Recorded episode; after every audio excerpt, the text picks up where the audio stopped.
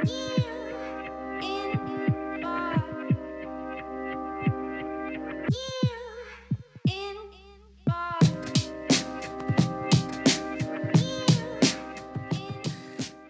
привет! Привет, Нино, привет, Мака. Сегодня с нами на подкасте Мака Зардяшвили, гинеколог клиники Чайка Тбилиси. Мака детский и взрослый гинеколог. Сегодняшняя тема подкаста под секретом.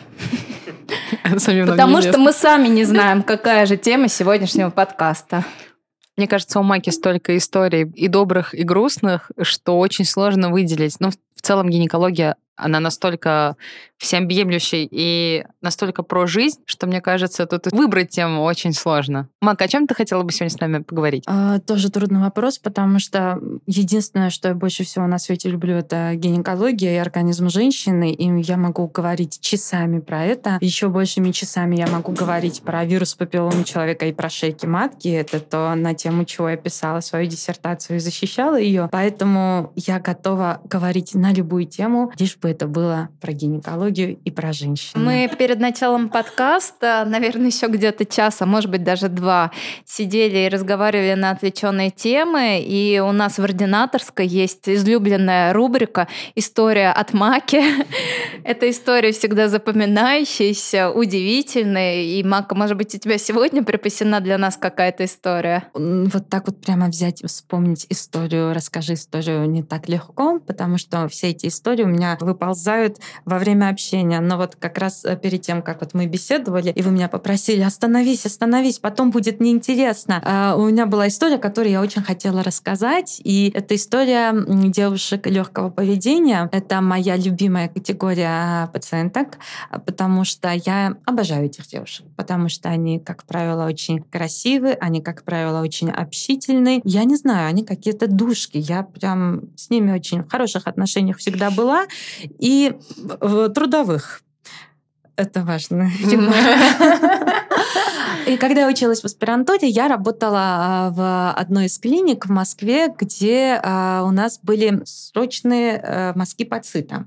И перед тем, как эти девушки выходили мазки на работу... Мазки пацита — это мазки, которые готовятся в течение часа, мы уже получим результаты да, исследования. Да, да, ускоренно, ускоренные результаты. И э, перед тем, как эти девушки должны были выйти на работу к, допустим, человеку или в организацию, э, их приводили на осмотр ко мне, и я у них брала мазки, и мы с ними беседовали, и они все время были уже наряжены, уже готовы к работе, в общем, красивые. красивые. И в трудовом обмундировании я их легко узнавала. Всегда узнавала, очень легко. Но когда я их видела уже без костюма трудового, рабочего костюма точнее, мне уже их было нелегко узнать. И как-то приходит ко мне девочка, я работала тогда не ночью, ну я же подрабатывала, работала по ночам, когда не училась, а тут, видимо, был выходной, я работала днем, приходит ко мне девочка, садится и с таким вот заходит видом, как будто вот э, она вот мой близкий друг. А я смотрю, не могу ее узнать ни как в качестве пациента, ни как в качестве близкого друга. Но она ведет себя очень фамильярно. Ну, я такая, окей, думаю, наверное, что-то подзабыла. Она садится и говорит, здравствуйте, ну как у вас дела? Она говорит, да все отлично, спасибо. Вот ваше последнее лечение мне очень помогло. Я такая, я очень рада. А что вас сегодня ко мне привело? У меня сломалась машинка. Я такая, а, машинка сломалась, да, понимаю, это неприятно, наверное, вы поэтому опоздали. Она смотрит на меня, нет, я опоздала, потому что пробка, а пришла к вам, потому что у меня сломалась машинка. Я такая думаю, так, машинка сломалась ко мне? Ко мне? Вы уверены? Да, у меня сломалась машинка. Я говорю, какая машинка? Которая печатает деньги. О, Господи! Я такая, Окей, хорошо. А что вас беспокоит? Зуд, жжение, боль. Я не могу работать тут я поняла, что за машинка у нее сломалась. И она мне напомнила. Потом, конечно же, когда я открыла карту, я все уже по имени фамилии, все уже вспомнила и так далее. В общем, починили мы ей машинку. Она снова печатает деньги. И она снова печатает деньги, я надеюсь. Это было лет 10 тому назад. У меня вопрос. Насколько часто девушки, которые обращаются к гинекологу, к тебе, не то что признаются, но раскрывают полностью э, суть Поняла. своей профессии, да. Ну, то есть мне просто... Я пытаюсь правильно подобрать слова с позиции того, что я против шейминга, я считаю, что каждый Однозначно, вправе сам я. выбирать свою работу. Конечно. И просто тут момент, чтобы никого не обидеть, но в то же время дать понять. Потому что, мне кажется, это важная деталь, когда мы собираем анамнез, все-таки это часто смена половых партнеров. Как доктору нам важно это знать. Да, и когда раньше я не так умела коммуницировать э, с пациентами, э, мне стыдно было задавать вопрос. Ну, был, была графа в вопроснике количество половых партнеров. И когда я, стесняясь, краснее, я все-таки задавала этот вопрос, э, кто-то сразу отвечал один, кто-то начинал пересчитывать по пальцам руки, ну так вот прям. «Мгм, мгм, мгм, мгм». С именами, адресами. Да, да, да. Она шесть. Вот. А кто-то отвечал, а что кто-то прямо отвечает, сколько было? По вот э, реакции я уже понимала, а, сколько было, и оттуда я как-то уже могла предположить. э, Вот. Но после того, как эм, я уже научилась коммуницировать с пациентами, и я не знаю, как получается, но эм, девушки, которые приходят ко мне, они довольно быстро начинают эм, располагаться ко мне, и они уже самостоятельно рассказывают уже, что их беспокоит, как их, после чего. И многие говорят честно, что я профессиональная любовница, и я уже понимаю, что к чему, и ну, никакого шейминга однозначно. И еще, когда вот эм, я начинаю э, опрос, э, э, не опрос, а когда мы начинаем беседовать, и я все время говорю, что вот, например, это может произойти при половых контактах, э, даже если половой контакт был не с мужчиной. И тут начинают, да, вы знаете, моя партнерка, и, в общем, все очень легко.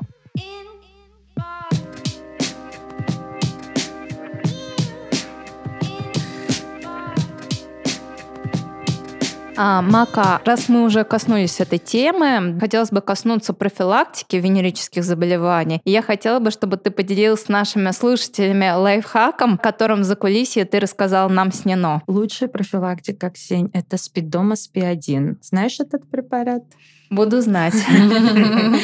Вот. На самом деле э, стопроцентной защиты от всех венерических инфекций, конечно же, не существует, но есть те, которые нас все-таки могут обезопасить, и есть смысл их применять. И это, конечно же, барьерные методы контрацепции. Что касается мужчин, понятно, все легко и просто, но стоит иметь в Ну, виду, озвучим что это, озвучим. а, да, что- Да, это презервативы, мужские презервативы. Но э, стоит иметь в виду для того, чтобы себя профилактировать от венерических инфекций, которые передаются не только генитальным трением, а еще и другими путями, например, а, то э, есть смысл предохраняться при оральных контактах тоже, при анальных при вагинальных, понятное дело. Но дело в том, что часто забывают про то, что вот при оральных контактах э, от мужчины э, женщине, да, там презерватив мужской, понятно, это логично. А как же наоборот, спрашивают у меня. Я отвечаю, что да, существуют женские презервативы, но женскими презервативами при оральных контактах не так уж и легко себя защитить от инфекции. В таких случаях существуют э, латексные салфетки, которые продаются в магазинах для взрослых, и можно себя обезопасить, просто прикрыв этой салфеткой зону вульвы, клитора, и все легко и просто. Мака, а если нет поблизости магазина для взрослых? Все просто. Мы берем обычный презерватив, который называется мужским, отрезаем ему головку, которая оканчивается слева, и разрезаем вдоль презерватив, и получается, что мы получаем из трубочки салфеточку, прикрываем гениталии и вперед. Рубрика «Лайфхаки от Маки». Кстати, про вирус папилломы человека. Краткий экскурс для наших слушателей. Что это, как это можно заработать и как от этого обезопаситься? Начнем с того, что вирус папилломы человека это самый распространенный вирус на Земле. Его бывает очень много видов или штаммов, и мы их называем типами. Известно, что в мире существует более 250 типов вирусов папилломы человека, и чтобы мы не путались в их названиях, мы их просто называем номерами. Первый, второй, третий, четвертый и так далее. Эти вирусы, они имеют тропность к эпителиям, то есть они имеют любовь к определенным видам тканей. То есть есть типы вирусов, которые поражают исключительно кожу вокруг глаз. Есть типы, которые поражают исключительно кожу в воротниковом пространстве, в области, да. На руках, бородавки, пожалуйста, там подошвенные бородавки, это тоже все вирус папилломы человека. А те, которые могут вызывать рак шейки матки, их всего лишь 21. И когда выяснили, что есть связь между вирусом папилломы человека и раком шейки матки, начали всех женщин, у которых когда-либо был обнаружен рак шейки матки, тестировать на вирус папилломы человека. Из этих 250 видов типов выделили 21 и выяснили, что именно эти 21 вызывают рак шейки матки. Потом начали изучать еще глубже и выяснили, что половина чаще всего встречалась у женщин с раком шейки матки, поэтому их назвали высокоонкогенные типы. Другая половина реже всего встречалась, поэтому их назвали низкоонкогенные типы. Поэтому отсюда мы можем заключить, что любой из этих типов, из всех 21, могут приводить к раку шейки матки. Просто кто-то чаще приводит, кто-то реже. Отсюда для нас очень важно понять, в какой вирусной нагрузке э, имеется вирус в организме женщины. Поэтому нужно сдавать мазок на вирус папилломы человека исключительно из шейки матки с определением вирусной нагрузки. Потому что если высокая вируска, вирусная нагрузка у низкоонкогенного типа вируса папилломы человека, это еще более опасно, чем высокоонкогенный тип, но в маленькой вирусной нагрузке. Поэтому мы, когда тестируем женщину, нет смысла сдавать только на два типа, там 16 и 18, да, которые принято считать самыми агрессивными. Нужно сдавать на все 21 и смотреть еще вирусную нагрузку. А что же нам даст э, знание о том, что есть у меня вирус папилломы человека или нет? Ведь э, вирус папилломы человека не лечится, не существует ни одного препарата, который убьет этот вирус. Ни Очень одного. классно, что мы это обговорили, потому что, к сожалению, я часто на просторах интернета вижу да. какие-то свечки, какие-то таблетки. Пожалуйста, иммуномодуляторы, Инъекции, да, сколько хочешь. Но, к сожалению, нет ни одного препарата, который убьет этот вирус. То есть мы знаем, что если есть бактерия, мы назначаем антибиотик. Если есть грибок, мы назначаем антимикотик, да, противогрибковое средство. Но если есть вирус папилломы человека, к сожалению, ни один препарат его не убьет. Нам важно в это время понимать, что у организма есть возможность справиться самостоятельно с этим вирусом. Для этого нам нужно, чтобы иммунитет был нормальный. А для того, чтобы иммунитет был нормальный у здорового человека, ему достаточно просто лишь высыпаться, достаточно питаться и иметь адекватную физическую нагрузку. То есть нужно, чтобы человек просто был здоров. И тогда до 35 лет в 75% случаев вирус самостоятельно вымывается из организма в течение трех лет. То есть происходит самоэлиминация. И назначать ты иммуномодуляторы, не назначай иммуномодуляторы, совершенно не будет никакой разницы результат будет одинаковый. Отсюда вопрос, смысл назначать серьезные иммунные препараты, которые могут не дать эффекта, правда? Поэтому, когда мы тестируемся на вирус папиллома человека, мы просто начинаем держать руку на пульсе. Если у нас получается, что положительный да, тест, у женщины обнаружен вирус папилломы человека, а она просто идет дальше обследоваться, сдает мазок из шейки матки на ПАП-тест, на цитологию, цитологию онкоцитологию. ПАП-тест — это все один и тот же человек, как я называю. Мы это исследование называем ПАП-тестом, потому что э, был такой греческий ученый Георгиус Папаниколаус, э, который э, изобрел метод э, окрашивания мазков шейки матки, где хорошо видны атипические клетки, которые превратились в эти атипические клетки из нормальных э, под воздействием вируса папилломы человека. Поэтому ПАП-тест никак с папилломой не связан, он связан именно вот с Папаниколаусом. И когда мы сдаем а, Интересные факты в студию.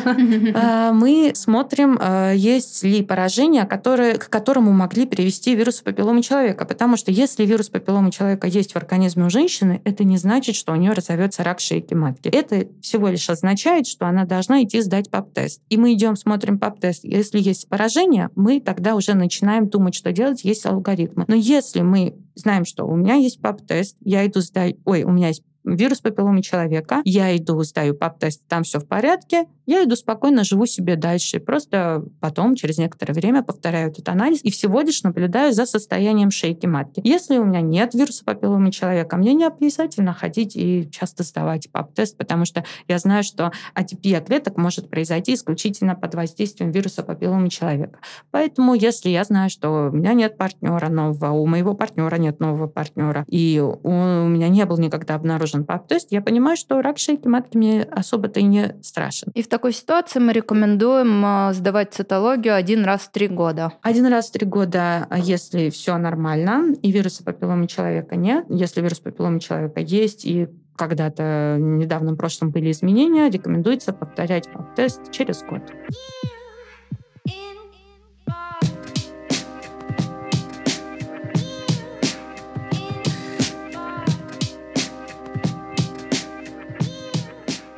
Ты не могла бы рассказать нашим слушателям, как часто нам нужно сдавать анализ на ВПЧ? Правильно ли я понимаю, если половой партнер не менялся, если в длительных отношениях у полового партнера тоже не было новых э, партнеров? Ну, это же всегда сложно сказать. Ну, ну вряд ли партнер скажет, у меня нет да. новых партнеров в течение года. Я скажу, это очень хороший вопрос. По международным рекомендациям рекомендуется, тавтология, простите, сдавать мазок на вирус папиллома человека раз в 5 лет. А потому что мы знаем, что если вот, допустим, я сейчас сдала, да, и у меня обнаружен какой-нибудь там тип, там 33, например, да, и я должна перепроверить этот анализ через 5 лет, потому что в течение трех лет я знаю, что он может вымыться из организма, правда? Поэтому смысл мне его каждый год контролировать. Просто проходит 5 лет, и через 5 лет я снова ставлю. Если я через 5 лет вижу снова этот 33 тип, то это уже может быть звоночком, что мой организм не справился, что продолжается персистенция вируса, что вирус все еще во мне есть, и что он может привести к нарушению. И это уже влияет на цитологию. В такой ситуации мы проводим это исследование чаще. Да, поэтому цитологию мы делаем раз в три года, то есть ПАП-тест мы делаем раз в три года в случае, если все в порядке. И в случае, если не в порядке, то один раз в год в зависимости от того, какая ситуация, да. А расскажи, пожалуйста, мы же можем профилактировать эту инфекцию. Да, конечно, можно профилактировать, и я бы хотела на эту тему тоже поговорить.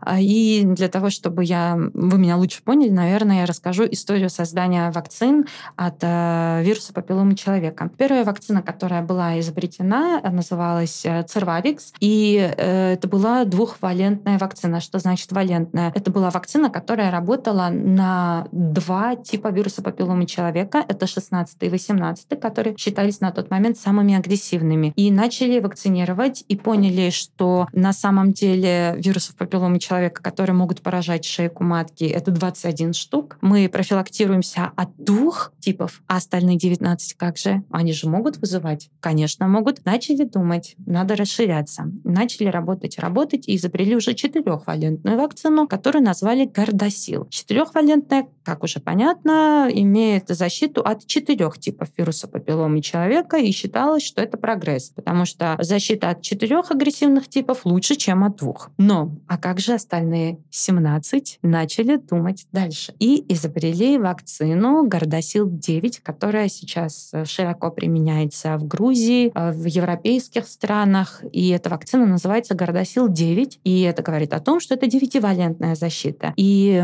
эта вакцина не только обладает защитой от 9 типов вирусов папилломы человека, но еще, согласно инструкции, говорится, что там есть перекрестная защита, и получается, что почти все 20, от всех 21 э, типов защищает э, нас эта вакцина. И еще, согласно инструкции, говорится, что эта вакцина обладает не только профилактическим эффектом, но еще и лечебным эффектом. И если мы знаем, что если вот до Гордосила 9 да, проводилась э, вакцина профилактика от вируса папилломы человека еще до полового дебюта, да, есть такое слово половой дебют, когда э, время до того, как человек начал жить половой жизнью. Э, Цервариксом и Гордосилом 4 как раз до полового дебюта а вакцинировали для того, чтобы организм имел иммунитет, и вот э, вирус папилломы человека к ним не приставал.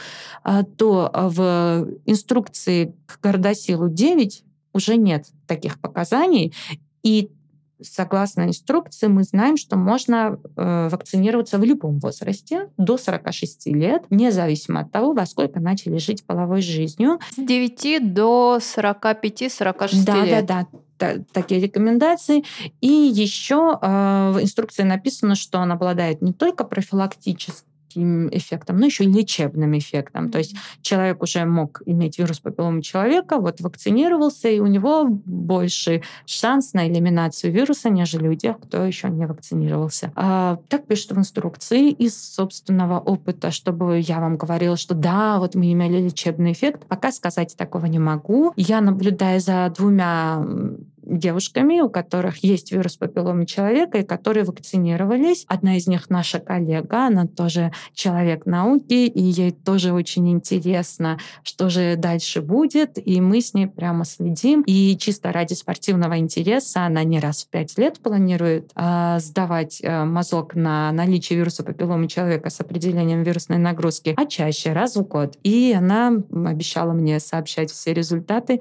Будем наблюдать. Интересно очень. Спасибо, Мака. Еще дополню, что вакцинироваться от ВПЧ мы рекомендуем не только девушкам, но и молодым людям. Вне зависимости, даже живут половой жизнью или еще пока не начали половую жизнь, вакцинация показана всем. Да, вот, например, в Австралии, например, не встречается практически рака шейки матки, и считается, что Австралия победила рак шейки матки исключительно из-за вакцины профилактики. И там вакцинировали не только девочек, но и мальчиков тоже, потому что вирус папилломы человека не будет распространяться среди женщин, если не будет мужчин, потому что мужчины чаще всего являются переносчиками. Общество амазонок.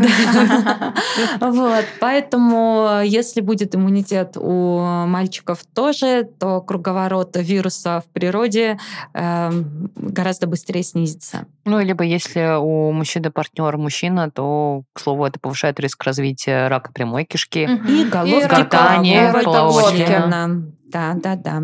Но у мужчин вирус-ассоциированные онкозаболевания возникают чаще, когда у них есть а, снижение иммунитета некоторые, например, на фоне ВИЧ. И у них вот чаще бывают заболевания, вот как раз вот рак гортани, аногенитальные а, опухоли у мужчин.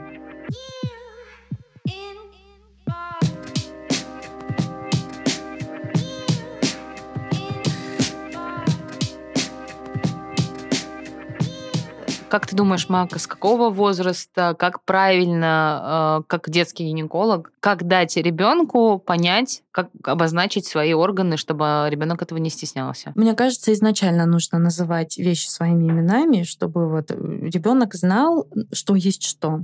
Потому что, ну, наверное, все знают, да, историю про печеньку, эту грустную историю про печеньку. Нет, Нет расскажи нам. А, да, это очень грустная история про печеньку. Это произошло в совершенно другой стране, не здесь, где мы находимся, и даже не там, на каком языке мы говорим. А, Загадки.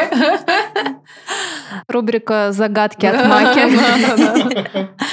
А, да, на самом деле история очень грустная. Э, девочка приходит в садик и говорит, «Э, мой папа все время просит печеньку. Папа все время просит печеньку. Папа просит печеньку. И э, ну, в садике ее учили печенькой надо делиться. Нельзя быть жадной. Надо делиться печенькой, тем более с папой. Надо делиться печенькой. Вот она и делилась печенькой, пока не выяснилось, что печенькой в ее семье называли влагалище, вульву, в общем, женские гениталии. И выяснилось, что вот, э, папа надругался над ней. Да. И потом только выяснилось, что значит папа просит мое печенье, папа хочет полезать печенье. Да.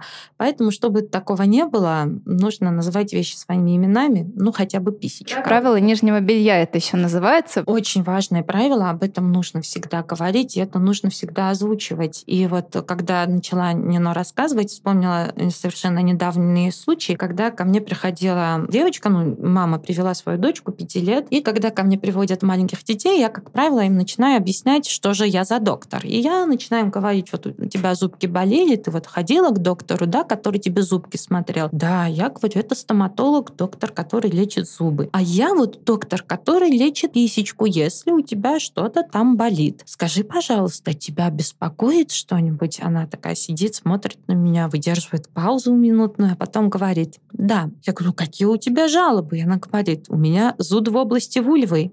Говорит мне девочка пяти лет. Класс. И я поняла, что да, мама молодец, девочка молодец, и все у нас будет хорошо. И я начала опрос, как полагается. Ну, выяснил, что у девочки там было что-то с аллергией связано. В общем, полечили все хорошо. Это вот ответ на вопрос. Да? Кому-то в 5 лет уже нормально говорить, что это вульва, а кому-то, может быть, и чуть позже. Смотря на то, как ребенок развит, наверное. Я с моим сыном называю куту. Извините, это надо, может быть, а пикать. А уточните, пожалуйста, для наших наших подписчиков, которые не владеют грузинским языком. Писечка. Это и есть писечка. Я, честно, тоже в себе... Ну, у меня маленький ребенок, ему полтора года, но пока что мы, когда идем купаться, то мы идем купаться, тоже вот обычно сокращаю до куту. Ну, то есть это то, что маленькое понятно, но я понимаю, что когда он начнет разговаривать, нужно ему объяснять, что есть что. С одной стороны, наверное, странно будет, если ребенок валится в детский сад и скажет, что у меня там не надо помыть мой член, но как бы с другой стороны... Мне кажется, абсолютно нормально. Нормально, да. Просто у нас как-то привыкло табуировать и консервативно.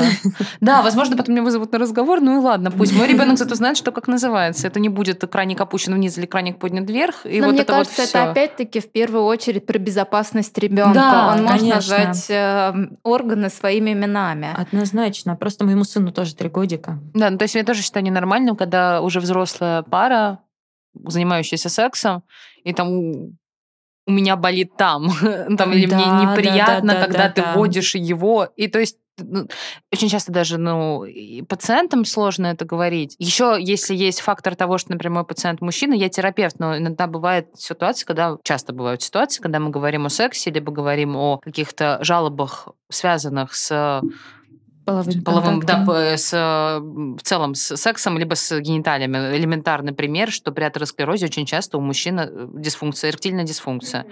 Ну, это частый пример, конечно, он не всегда и не, не, не обязательно про атеросклероз, но это то, что надо знать. Плюс некоторые препараты, Препараты. мы помним об этом, да, которые могут вызывать эректильную дисфункцию. Ну да, то есть очень много таких факторов. Плюс с учетом того, что мы часто лечим функциональные заболевания, то есть синдром раздраженного кишечника, тахикардию, которая возникает на фоне эмоциональных изменений. То есть надо было, что пациенту назначаются антидепрессанты и следует сказать о побочных эффектах. И то есть э, такие вещи надо озвучивать. И когда ты слышишь про побочный эффект, то есть пациент, например, сам себе отменил антидепрессант, потому что его не устраивает побочный эффект. Я как-то раз у меня был мужчина, я его спрашиваю, а в чем была проблема? А, И он в ответ на это сказал, что у меня не получалось.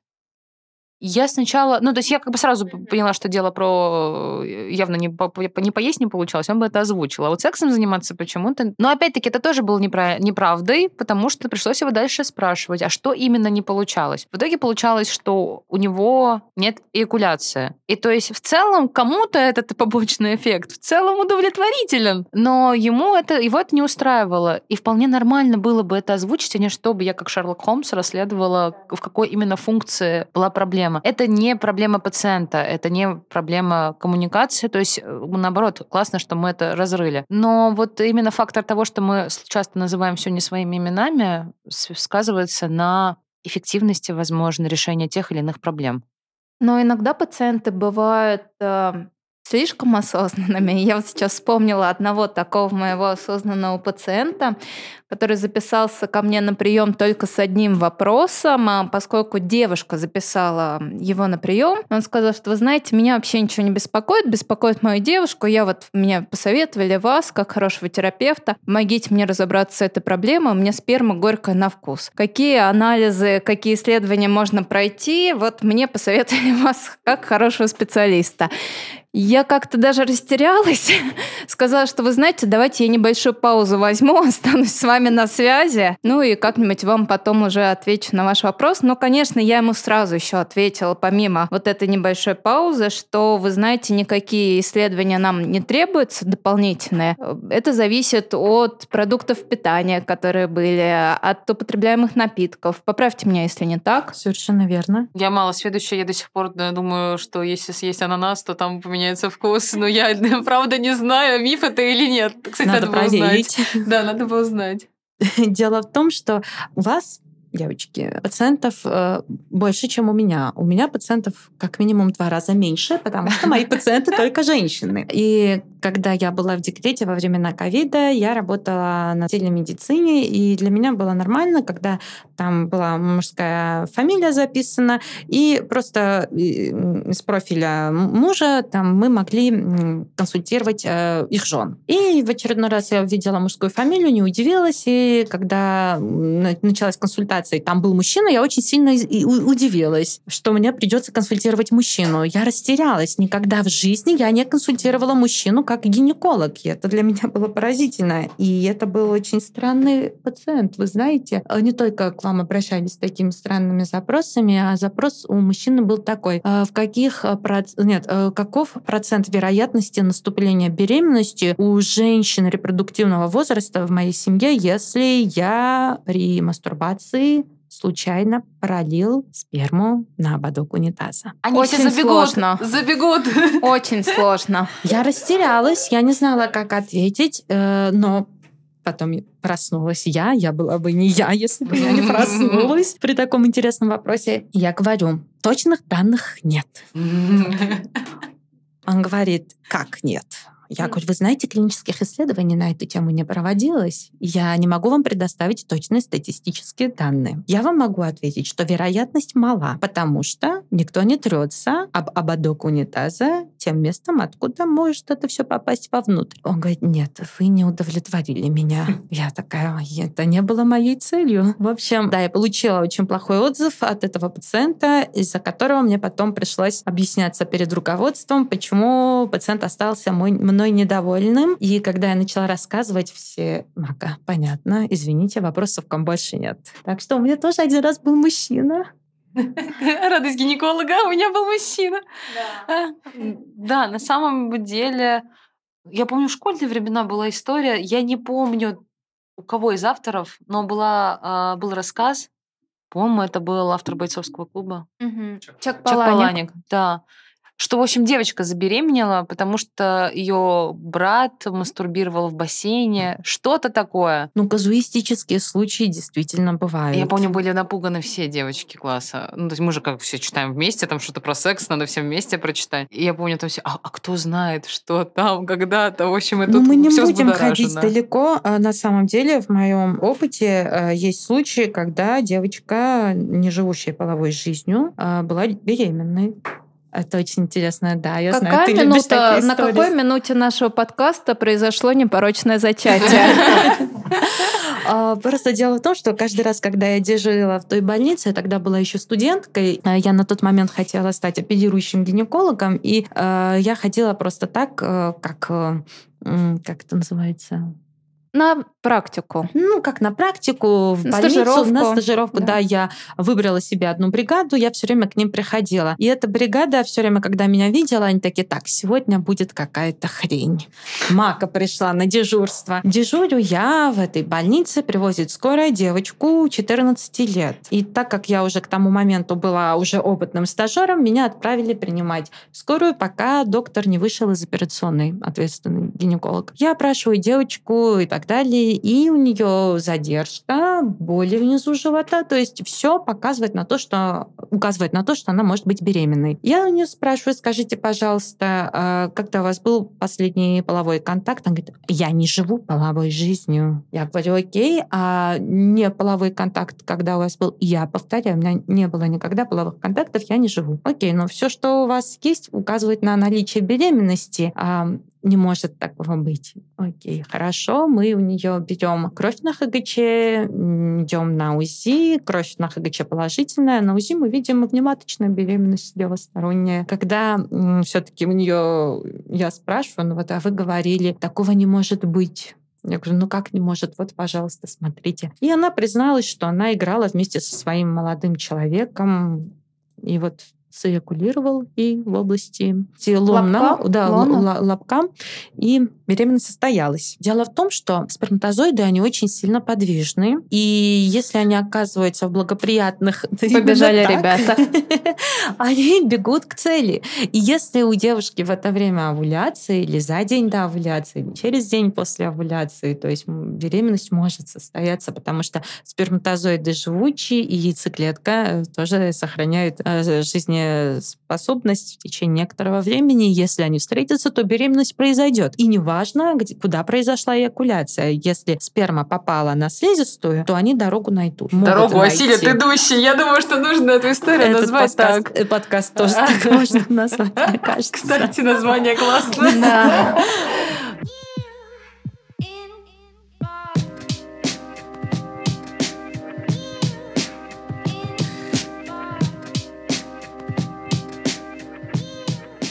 У меня вопрос э, к Майке. Мне очень всегда было интересно, как гинеколог э, сам переживает беременность. Это ад. О, отлично, мы готовы послушать. Начинаем. Да. Ну, начнем, наверное, с того, что я была отчаянным child-free, пока я не забеременела и не родила. Когда я родила, вы не поверите, я стала еще большим child-free. Но это у меня периодически. На самом деле, после родов, мне кажется, что порой кажется, что я стала матерью всех детей на планете, и я мать. Когда я вышла замуж, э, я понимала, что рано или поздно мне нужно будет планировать беременность, и я как можно дальше откладывала этот вопрос, но каким-то случайным образом беременность все-таки состоялась. Они Ну, добежали. Добежали, так как дорогу осилит идущий. И я узнала о своей беременности. Я немного удивилась. Во-первых, мне не верилось, что это может быть. И у меня есть одна очень близкая подруга, с которой у меня жизнь идет очень параллельно. Мы с ней вместе родились в одном году в одной стране, в одном году эмигрировали с семьей в другую страну, вместе поступили в школу, в университет и оказались на одном курсе, подружились, а потом вместе оказались в ординатуре, в аспирантуре, вышли замуж вместе. Ну, не знаю, кто-то пишет сценарий нашей жизни, списывает друг друга. А, И, в общем, когда я увидела положительный тест на беременность, в первую очередь, что я сделала, сфотографировала и отправила а, Вике. На что она мне в ответ присылает Такой же э, тест? такую же фотографию. А, У, у нее супер э, юмор, супер чувство юмора. Я в ней это обожаю. Я пишу, Вика, это не смешно. Она мне пишет, ты меня не поняла. Я говорю, нет, это ты меня не поняла. Она не, не пишет, ты не видишь у меня две полоски. Я говорю, это ты не видишь у меня две полоски. И тут я понимаю, что Вика беременная. Я ей звоню, я говорю, ты что, беременная? Она говорит, ты что, тоже? Я говорю, да. Что делать? Я спрашиваю гинеколог у подруги, которая, слава богу, тоже гинеколог. Говорит, не знаю. Мы молчим, и потом я говорю, так, послушай меня, ты фолиевую кислоту принимаешь? Она говорит, нет. Я говорю, а надо? А как? Я говорю, дорогая, а Вика к тому моменту тоже уже кандидат медицинских наук. И я говорю, так, Вик, фолиевая кислота 400 микрограмм один раз в день в одно и то же время после еды. Она говорит, точно, хорошо. А ты-то принимаешь? Я говорю, нет. Она говорит, так, начинай. И вот таким образом мы совершенно случайно стали а, гинекологами друг друга. И началась беременность, очень веселая. Я испытала все осложнения, которые только могут быть и в первом, и во втором, и в третьем, и при родах, и в послеродовом периоде. Это ужасно, ре- ребят. Э, Знаете, вот когда говорят, меньше знаешь, лучше спишь, это золотая фраза, потому что это работает. И ты вот сейчас сидишь и думаешь, какие процессы сейчас происходят в твоем организме. Сейчас идет имплантация, значит, сейчас будет имплантационное кровотечение. О боже, имплантационное кровотечение, вот оно что делать. Хорошо, что я не гинеколог. Подумала да, я это, сейчас. наверное, действительно для беременности очень хорошо, Да. потому что э, Залог успеха. да, потому что мысли ведь матери- материализуются. Мне кажется, что да. И я материализовала все, что можно было. Ну, я думаю, не сколько мысли, но точно это подогревает нашу тревогу. Подогревает э, очень сильно, очень сильно. И у меня была очень тяжелая беременность с угрозами. Я колола кроверазжижающие препараты. Потом я всю беременность боялась, что у меня будет гестационный сахарный диабет. Это диабет, который случается во время беременности И проходит после И родов. проходит сразу после родов. И что вы думаете? У меня был гестационный сахарный диабет. И чтобы у меня такого не было, я специально меньше сладкого ела, была физически активна, несмотря на то, что это был ковид, и передвигаться по улицам Грузии было не так легко. Я умудрялась совершать э, эти 10 тысяч шагов в день. Я прибавила мало килограмм, но несмотря на это у меня все равно выскочил гестационный сахарный диабет, и меня посадили на инсулин. А потом, вдобавок ко всему прочему, у меня случились преждевременные роды с преждевременным излитием околоплодных вод, с длительным безводным периодом и с прочими неприятностями. И это было ужасно. Но единственное, чего у меня не было, так это послеродового, э, послеродовой депрессии. Потому что, так как роды у меня были очень сложные, э, и мой ребенок когда родился, у него были очень большие проблемы со здоровьем. Единственное, точнее, он когда родился, не дышал. А, И единственная моя мечта в жизни была, чтобы он задышал.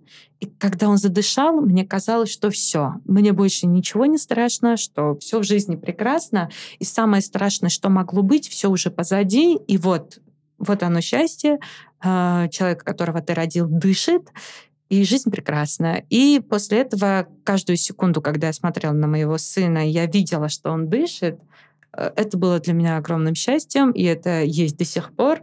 И прям класс. Поэтому, если хотите излечиться от депрессии, можно родить ребенка. Это как, знаете, что бы с тобой ни было, роди, и ты выздоровеешь. Но... Роды оздоравливают, говорят гинекологи. Ты рассказала историю, она настолько жизнеутверждающая, что у меня буквально мурашки по коже. Спасибо тебе большое. На самом деле эту историю я не люблю вспоминать, потому что то, что я испытывала во время родов, но вот в те секунды я не знаю, сколько это длилось, но мне казалось, что это длилось вечность. Это были естественные роды, и там э, так принято, когда вот между потугами нужно обязательно контроли- контролировать сердцебиение плода. И когда ну, вот, была схватка, потуга, сердцебиение есть, следующая схватка, слушать сердцебиение, а его нет. Я смотрю на акушерку, и я вижу, как она меняется в лице. Я хватаю ну, датчик, который ловит сердцебиение плода, судорожно начинаю по своему животу искать. Может быть, он там повернулся, перевернулся. И я понимаю, что нет сердцебиения, что остановилось сердце. И я на буквально за секунду его родила. Это было очень быстро. Я не успела испытать боль, но там уже боль не чувствуешь на самом деле. Вот. И когда вот он родился, и ты все, ну, в моем случае было 8 месяцев, 8 месяцев вынашиваешь, гладишь животик, думаешь о нем, у него уже есть имя, ты подобрала ему одежду, все, а он не дышит. А это комочек фиолетовый, который не дышит. И там, ну, мне повезло, что а, ну, у меня была осложненная беременность, и там были не просто неонатологи, а реаниматологи. И они тут же начали сердечно-легочную реанимацию. И я ни о чем совершенно не думала, ни о чем. Я, по-моему, я, может быть, даже и не дышала. Я настолько замерла и превратилась а, в руки э, реаниматолога, который делал а, непрямой массаж сердца моему ребенку, что я не знаю, сколько это длилось. Это худшее, что было в моей жизни. Я вот вспоминаю, ну, трудно а, сдержать слезы, ком, конечно, в горле. Но потом, когда он закряхтел, тогда я начала плакать от счастья. И это были лучшие моменты в моей жизни. И я все время помню, когда мне вдруг становится грустно, э, я как-то, не знаю, сам моя память делает флешбэк, э, когда он начал кряхтеть, и что я испытала тогда? Я тогда испытала абсолютное счастье. И смотря на моего мальчика, которому сейчас три годика, я испытываю это счастье вновь и вновь. Поэтому девочки child-free. Не надо быть child-free. Но мы уважаем выбор каждого. Я хотела бы сказать огромное спасибо Майке, потому что такие эмоции... Ну, то есть очень сложно делиться таким личным. И с другой стороны, я тоже. Ну, я не была child-free, я как бы всегда думала, что когда-нибудь э, мы захотим ребенка, мы хотели ребенка, мы его планировали. Но когда я увидела эти две полоски на тесте, я ревела, наверное, не от счастья, от страха. Это просто жутко страшно а, когда особенно, наверное, когда ты понимаешь еще все эти процессы, а, страшно осознавать, то есть что вот что дальше, что я помню на шестом месяце беременности плакала, что можно как-то это откатить назад, пожалуйста. Откатить назад? Ты боялась чего-то конкретного? Наверное, не знаю. Там тут боишься неизвестности. Неизвестности, да. То есть мы, ну как все студентов медиков нас возят на роды, мы изучаем процессы, мы изучаем там, ну то есть э, ты научно знаешь это все. А теперь ты в этой ситуации, ты беспомощно оглядываешься. Ну, как беспомощно? У тебя есть врач, и все, и семья, классно, но ты сейчас один на, на один с вот с этим человеком в животе. Потом ты один на один с этим человеком в палате. Кстати говоря, то есть вот я всегда думала, что как в фильмах тебе дают время отдохнуть. А, не знаю, как в других больницах, но той больнице, где я рожала, я родила, меня завезли в палату, через полчаса привезли ребенка и сказали, он ваш. И я смотрю, я дышать боюсь рядом, я, то есть, вообще трогать боюсь, о чем тут, то есть, это он, это он живой, настоящий. И, э, ну, то есть спектр эмоций из вот этой пропасти, да, мне кажется, небес, он огромный. И я поэтому считаю, что профессия акушер-гинеколога — это супер разносторонняя, это супер ответственная, и в то же время оно и про уважение человека, который хочет либо не хочет ребенка, про уважение человека, который хочет иметь одного любовника, либо не иметь вообще, либо иметь хоть сто любовников. И не оценивать это, а помочь ему в его выборе быть в безопасности. И в то же время это профессия про жизнь, то есть про то, как создать новую жизнь помочь в этом. Сейчас э, огромное количество методов, если у человека есть проблемы с репродуктивным здоровьем, как завести ребенка, либо как наоборот его не заводить. И вот поэтому мне кажется, что ваша профессия, она... Она бездонная. Она бездонная, действительно. То есть если мы будем подписывать... Если мы под каждую историю Маки запишем подкаст, а, это реально будет сезон. Поэтому я очень-очень благодарна, что ты рассказываешь про свой опыт, потому что Классно слышать про беременность, которая протекала без осложнений, без токсикоза. Я не потолстела ни на килограмм, еще родила, и потом занялась фитнесом, э, и там, не знаю, готовила и мужу. мой курс, который выходит да. уже сегодня вечером. Сегодня я душематкой. Ну, то есть, э, да. классно, супер, завидую, прикольно.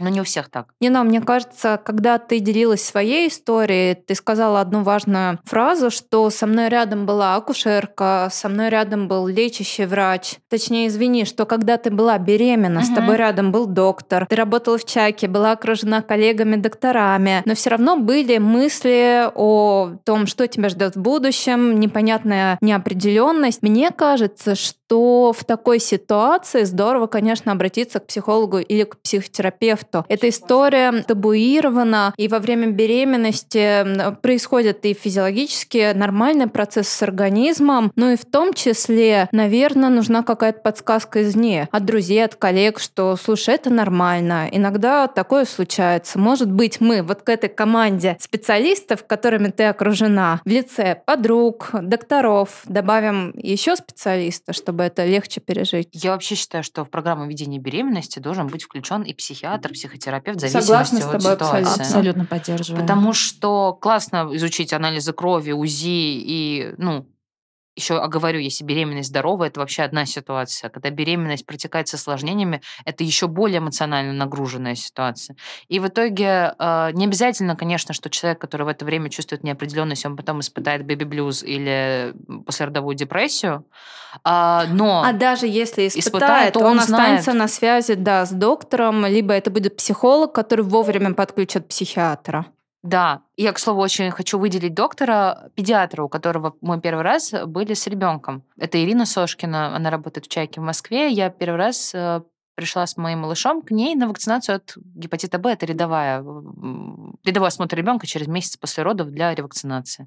Точнее, для вакцинации. Ребенка осмотрели, ребенка планируют вакцинировать, и вдруг Ирина оборачивается ко мне со словами, что «Слушай, давай я задам тебе пару вопросов». И это был скрининг на послеродовую депрессию. Это очень круто. Честно, я сейчас рассказываю, я понимаю, насколько это было классно и вовремя. И еще был такой момент, э, мой тест был отрицательный, то есть послеродовой депрессии у меня не было, но у меня были скачки настроения. То есть я сейчас вспоминаю уже постфактум, понимаю, что, ну, наверное, это был бэби-блюз, скорее всего. Ну, то есть когда ты с одной стороны, скорбишь о той жизни, которая была у тебя до, ну, это действительно, то есть э, жизнь поменялась. А с другой стороны... Я недавно пересматривала «Трудности перевода» Софии Коппола, и один из главных героев, Билл Мюррей, сказал, что после рождения ребенка мы уже не принадлежим себе. Так оно и есть. Я бы не согласилась, если честно. Ну, то есть... Отчасти. Ты, отчасти, возможно, да, но жизнь меняется. Ты сказала, что скорбим, потому что, что было, было, да, и мне это откликнулось, вот. Да, э, определенно, так не будет. То есть я еще себя поймала на моменте, когда меня позвали погулять, и я понимаю, что, ну, мне надо кормить. Значит, надо запастись молоком, оставить, найти человека, которому доверяешь. И, то есть и это вообще в такой шок вергает. То есть я что, должна у кого-то отпрашиваться? Ну, то есть ты уже отвык от этого, когда ты уже взрослый. А тут ты понимаешь, что тебе как-то отпрашиваться-то не надо. Но тебе надо что-то организовать, придумать, создать. Ну, то есть это такие бытовые моменты. Но другой момент, что ты меня... тело меняется. Когда-то, ну, то есть оно может иначе к тебе прислушиваться. Я помню, я пробегала мимо зеркала, потому что я не могла воспринять себя изменившейся. Я не тот прекрасный человек, как Мака, который поправился не намного, я поправилась намного. И, ну, отчасти я сама себе давала вольности на все Почему бы и нет? С одной стороны, почему бы нет, а с другой стороны, ну, это неправильно, когда я ем за себя и, и, и за, за, за второго человека. Ну, то есть... Но зато у тебя не было такого ощущения, как у меня, что я хочу, но я не ем. У меня не было и я диабета. страдала Я тебя, все я тебя, 8 месяцев. я тебя еще и, наверное, сейчас насыплю соль на рану, но у меня не было гестационного диабета, хотя я прибавила, вау, как прилично. Так что, кстати говоря, девушки, это не обязательно факт. Да, потому что меня один из докторов очень сильно пугал, что вот у тебя инсулинорезистентность. Я такая смотрю, думаю, вот э, вы сейчас э, общаетесь с женщиной на восьмом месяце беременности, которая ест шаурму, и говорите мне что-то про инсулинорезистентность. А я, будучи врачом, прекрасно понимаю, что если по анализам, если по пероральной глюкозе толерантный тест у нас нормальный, то ну оставьте меня в покое. Я со своей шаурмой сама как-нибудь разберусь. А это было так под руку и так вот не вовремя, что я думала, что сейчас надо будет разнимать, но это ладно. Ну, то есть э, гормоны скачут. Ты меняешься, меняется восприятие, меняется тело. И когда ты врач, вот мне поэтому было интересно. То есть я как терапевт, я чуть-чуть по-другому, это под другим углом это вижу.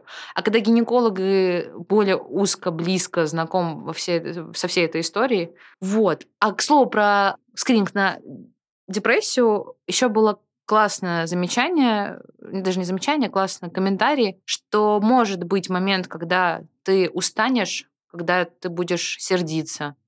И просто найди безопасное положение для ребенка. Пусть это будет даже на полу. То есть что-то, что не на возвышенности, чтобы ребенок не упал. И отойди ненадолго, подыши. Ничего с ним не случится, он поплачет, все будет нормально. Но ты придешь и будешь иная. И это, блин, было так круто, потому что ты так часто себя в чем-то винишь, когда появляется маленький человек, Тут еще и после родов ты не оправился, еще он плачет, еще колики, еще что-то еще. Но этот комментарий, поэтому классный педиатр – это залог успеха.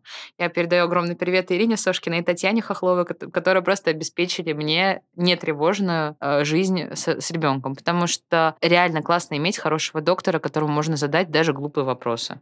Глупые вопросы никогда не бывают глупыми, когда мы их задаем врачам. Это очень важно, как только вопросы появляются, озвучивать их именно перед специалистами, потому что э, если вопрос появился, значит должен быть на него ответ. И этот ответ должен быть именно от специалиста, а не от Гугла. Потому что когда мы гуглим вопросы, которые у нас появляются, да, мы получаем просто тонну информации, и вычленить оттуда нормальную мы не можем. А когда есть толковый специалист, это вот очень важно.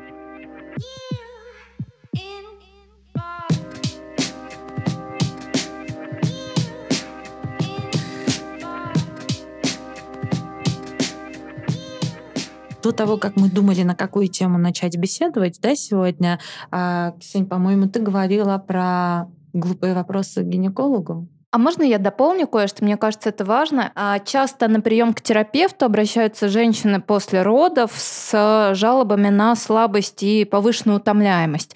При этом мы сдаем анализы. В анализах обычно нет значимых отклонений. Мы исключаем анемию, мы исключаем проблемы с щитовидной железой. Возможно, да, может немножечко быть снижен ферритин, и эту ситуацию мы трактуем как латентный дефицит железа.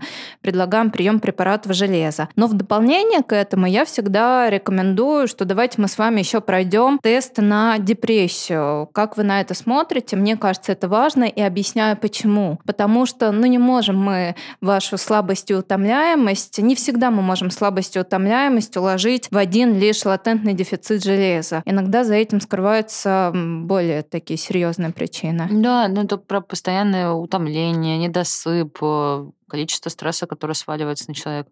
Ну, то есть и в послеродовом периоде, и, кажется, еще при подготовке к беременности тоже очень часто виде истории, особенно если эта беременность не случается в длительный период. И, кстати говоря, вот мне было интересно спросить у Маки, ситуация, когда женщина не может забеременеть, когда здоров и один партнер и второй партнер все проверили, но девушка не беременеет. Сплошь и рядом а, есть такое понятие, как психологическое бесплодие, когда к планированию беременности относится как э, к некому проекту, к который ритуалу. нужно выполнить, да, к ритуалу, можно так сказать, который нужно, чтобы состоялся.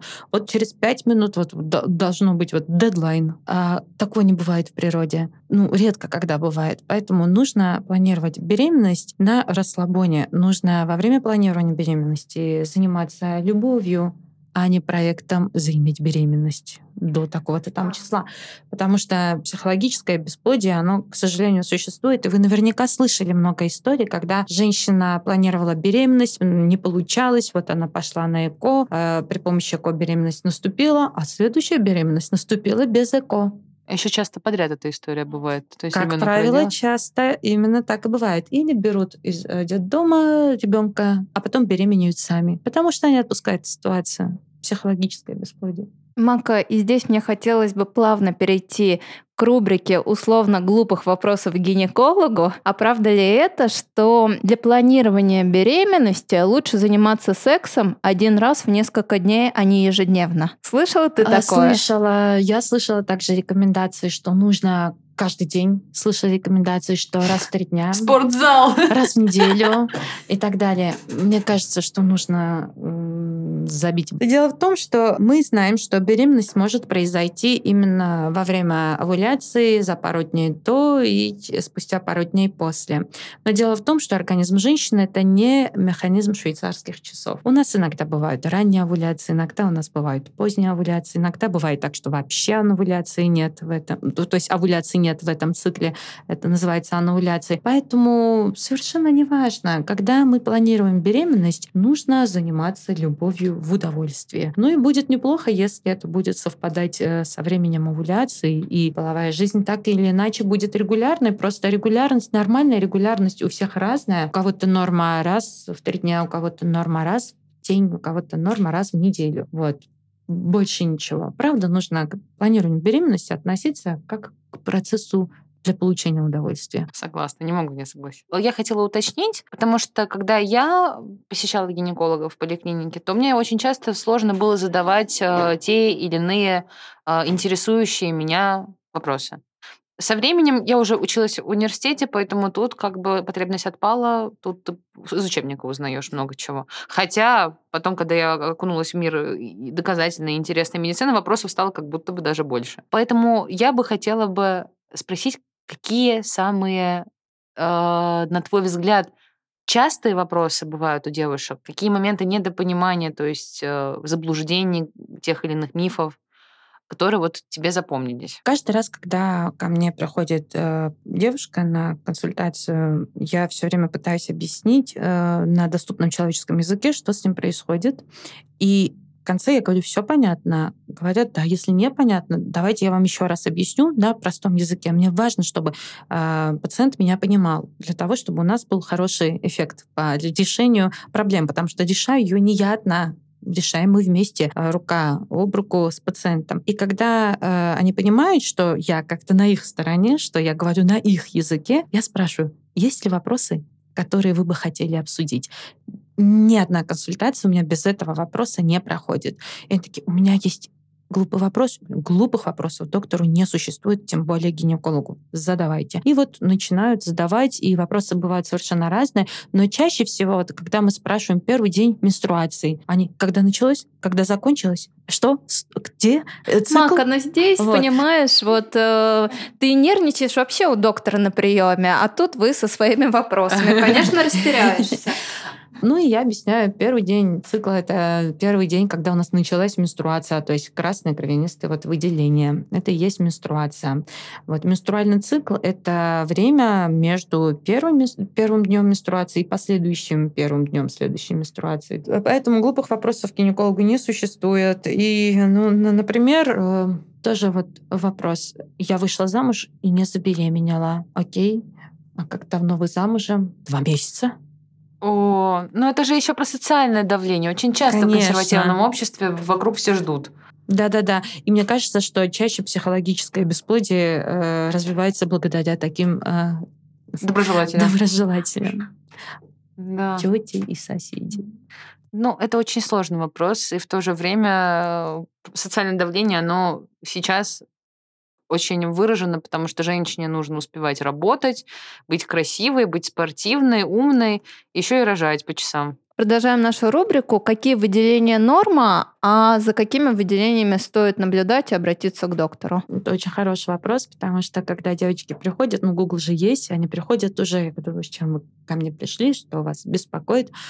У меня молочница О, это интересно. Вы уже себе диагноз поставили.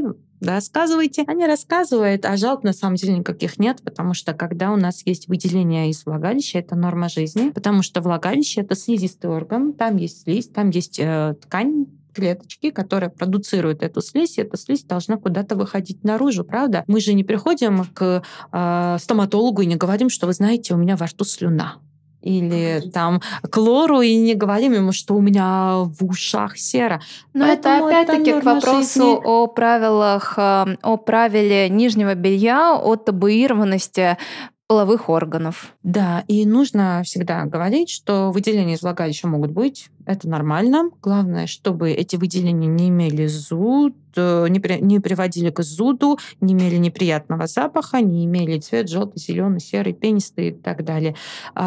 Дело в том, что выделения из влагалища у женщины это нормально, и эти выделения в некоторых случаях могут усиливаться. Могут усиливаться при половом возбуждении, например.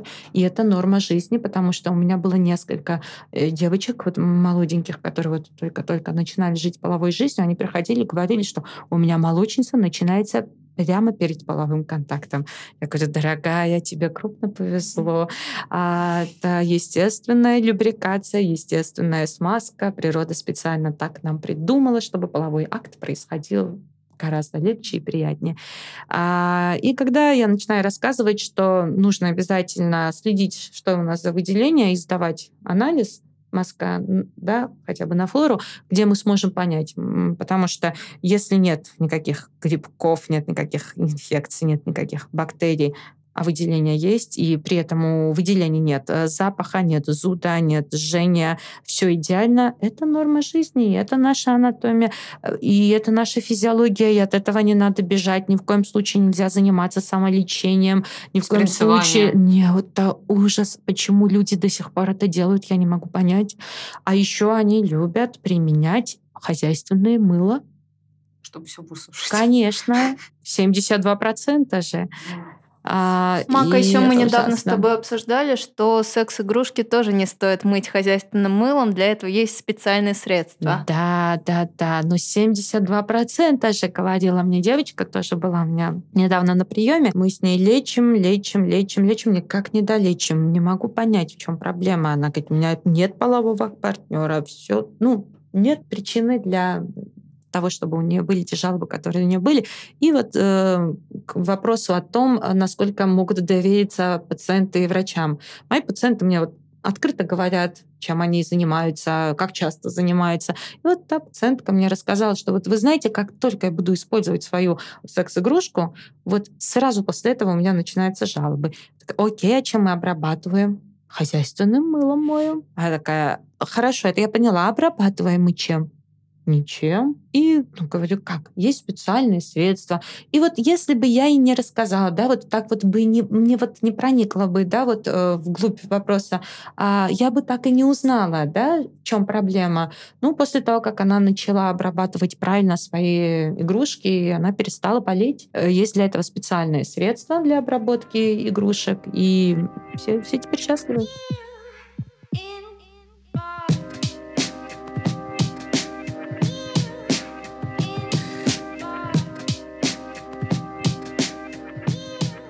И еще несколько вопросов гинекологу. Просто такой тоже важный вопрос. Мака, а скажи, пожалуйста, по поводу цикла. Нормальная задержка это сколько? До 10 дней да. плюс-минус? Конечно, колебания менструального цикла, вот плюс-минус 7-10 дней, это норма жизни. И как я до этого уже говорила, что организм женщины это не механизм швейцарских часов. И у нас от очень многих факторов зависит менструальный цикл. От стресса. Похудели резко, набрали вес резко, быстро, в короткие сроки, понервничали, а, путешествовали, сменили часовые пояса, сменили климатические пояса. Это все отражается на нашем менструальном цикле. И если у нас разово случилась задержка в 10 дней беременности, при этом нет, это еще не говорит о том, что мы должны бежать и сдавать все э, кровь на все гормоны. Угу. Делать вот. УЗИ всех органов. Вообще и систем. бесполезно. Бесполезная трата денег и времени. Ко мне часто приходили э, надушенные духами. Туда? Да, конечно. Чтобы, Чтобы доктору приятно пахло. было. Слушайте, а, а вот, вы так смеетесь, а вот у меня тоже есть какой-то такой вопрос внутри. Это же тоже такой вопрос. Это к тому, что нужно вести обязательно половое образование в каждую школу, в каждом городе на Земле. Однозначно. Что не нужно душить себя духами. Это нормально, это ваш естественный запах. И не нужно запах. подмываться перед тем, как мы идем сдавать анализы. Хозяйственным мылом. Потому что мы все можем вымыть, и мы можем получить результаты недостоверные. И, внимание, рубрика от Маки. О, ура! Не могу не рассказать по поводу под, подготовиться для визита к гинекологу. А, работала я все в той же клинике, где я встречалась с профессиональными любовницами. И в этот раз приходит я ко думала, мне... с профессиональным любовником обрадовалась за тебя, а ты все Нет, нет, про у меня же все женщины. И приходит ко мне женщина, а, ей за 70, и бывают женщины за 70, которые, вы знаете, вот с которыми хочется просто сесть, пить чай из самовара. С малиновым и... вареньем. А, да, с блинчиками и слушать ее, слушать, слушать. И приходит ко мне такая пациентка. Ну, я подумала сразу, уже где-то догадываешься, какие у нас могут быть диагнозы. И тут она начинает жаловаться, что «Ой, доченька, у меня там зуд, жжение, боль, не могу, все горит, все горит, как пламя внутри». Ну, думаю, наверное, подумала я, что тут может быть связанное с климаксом что-то, менопаузальное, трофическое что-то. В общем, берем мы у нее мазок, и так как я работала в такой клинике, где мазок делали сразу же, эм, я, в общем, взяла мазок, отдала медсестре, медсестра отнесла в лабораторию, с э, пациенткой я распрощалась, отпустила ее, и мне звонят из лаборатории. Доктор, приходите, кого мы вам покажем. Кого? А вы приходите. Я такая, бегу, бегу я в лабораторию и думаю, кто же сейчас в лаборатории меня может ждать? Кто-то из однокурсников, кто-то из родственников. Кто же там будет? Кто же там будет? Заскакиваю я в лабораторию и вижу только один доктор-лаборант. Я говорю, кто? Где? Кто? Кто ко мне пришел? Смотрите, вон там. Я говорю, где там? Она мне указывает на на микроскоп. Я обычно просила показывать мне интересные истории, интересные случаи, и до этого она мне показывала трихомонад, которые танцевали, и мне так понравилось. Я такая, неужто трихомонада? Она говорит, круче. Я такая, о боже, кто же там может быть? Побежала, я смотрю в микроскоп, и что я вижу? Сперматозоиды, которые двигаются. В мазке были сперматозоиды, и они покрывали практически все поле зрения. Я такая думаю, ничего себе! Она мне э, спрашивает, там действительно возраст 72 года-то? Я говорю, да! Она говорит, вот это жизнь. В общем, мы с ней стояли, на пару завидовали. И что мне делать, я спрашиваю. Звони, надо пересдавать. Я ей звоню, э, извиняясь, ну, мне очень неловко было сообщать ей, что вы знаете, в вашей Москве одни сперматозоиды, мы там бактерий не увидели, поэтому приходите, пожалуйста, пересдадим еще. В общем, я ей позвонила, я говорю, что, э, к сожалению, не получилось э, проанализировать ваш мазок, потому что были взяты при неподготовленной при неподготовленности. Она говорит, да вы что, я думала специально хорошо, и мой анализ, и его анализ. Я говорю, нет. Уровень заботы о себе и о другом. Да-да. Ну и сэкономим, в конце концов. Один плюс один, два в одном. А, два в одном. Я вам не рассказывала историю? Ну, я не могу не рассказать эту историю. Тоже история про студенческое стажирование, когда я была в больнице и дежурила, и мне опять э, доктора говорят, что беги, Мака, принимай скорую, пока мы выйдем из э, операционной. Принимаю я скорую, и там приходит, э, ну, привозят женщину, ей где-то за 50, и рядом с ней двое мужчин. И приезжает скорая, привозит женщину, которую сопровождают двое мужчин. Один высокий, худощавый, второй более низкорослый и более плотного телосложения. И они так за ней бегают, вокруг нее бегают, а она вся ай, ай, ой, ой. В общем, у нее кровотечение вагинальное. Ну, естественно, я понимаю, что тут я один э, стажер вряд ли справлюсь. Тут же звоню э, доктору, с которым я дежурила, что я не буду начинать без вас, пожалуйста, бегите скорее. Они прибежали тут же, но пока доктор бежит, я начала заполнять, ну, опрос проводить, заполнять э, карту, и начинать историю. И э, кровотечение причины кровотечение обязательно нужно уточнить. Я говорю, причина кровотечения, она говорит, двойная пенетрация. Я пишу, двойная пенетрация, и пишу дальше. Я про себя думаю, что же такое двойная пенетрация? В общем, нет времени раздумывать. Э, пиши, быстро, тут же прибегают мои доктора, они понимают, что тут у нас кровотечение, нет времени расспрашивать, бежим в операционную. Бежим в операционную, и мне повезло, мне разрешили намыться вторым ассистентом, третьим хирургом, и я счастливая моюсь. И доктор у меня, ну, докладываю о пациенте доктору, с которым я дежурю, и он мне говорит, причина кровотечения. Я говорю, двойная пенетрация. Кстати, что такое двойная пенетрация? Он смотрит на меня, господи, какой же ты ребенок. Сколько тебе лет? Я сообщаю, мне тогда было 23 года. Он такой, ты не замужем, да? Да хотя выше грузинки, господи мака. Потом расскажу, что такое двойная пенетрация. И когда мы вошли э, в операционную, пациентка уже была готова, и я поняла, что такое двойная пенетрация. Так что такое в жизни бывает, когда мака дежурит с тобой, что там бывает разное. Да, двойная пенетрация, вот два в одном, это очень травмоопасно. Пожалуйста, если вы практикуете подобного рода половые контакты, будьте более щадящие к женщинам, потому что влагалище, оно не резиновое, оно ограниченной э, эластичности, и нужно более с любовью относиться к женщинам. Мне кажется, это отличное окончание нашего подкаста. Нужно относиться с любовью к женщине, с любовью к себе, к своему организму, к своему здоровью, не только физическому, но и психологическому. Мака, спасибо, что ты женщинам помогаешь с этим каждый день. Спасибо за чудесные истории. Очень было интересно. Будем тебя ждать снова. Благодарю. Мне очень приятно, что вы пригласили меня. С вами бесконечно интересно общаться мне кажется, сегодня получился очень интересный выпуск, ровно так же, как и все ваши выпуски. Я в восторге от них. Спасибо большое вам. Нам очень-очень приятно. Мака, спасибо большое и за твое профессиональное мнение, и за личные истории. Спасибо вам всем большое. Оставайтесь с нами, и впереди нас будет ждать много классных историй и рубрик от Маки. Подписывайтесь, ставьте лайки, и э, очень ждем ваши сердечки на Яндексе, потому что они будут помогать расширять аудиторию и э, увеличивать количество наших слушателей.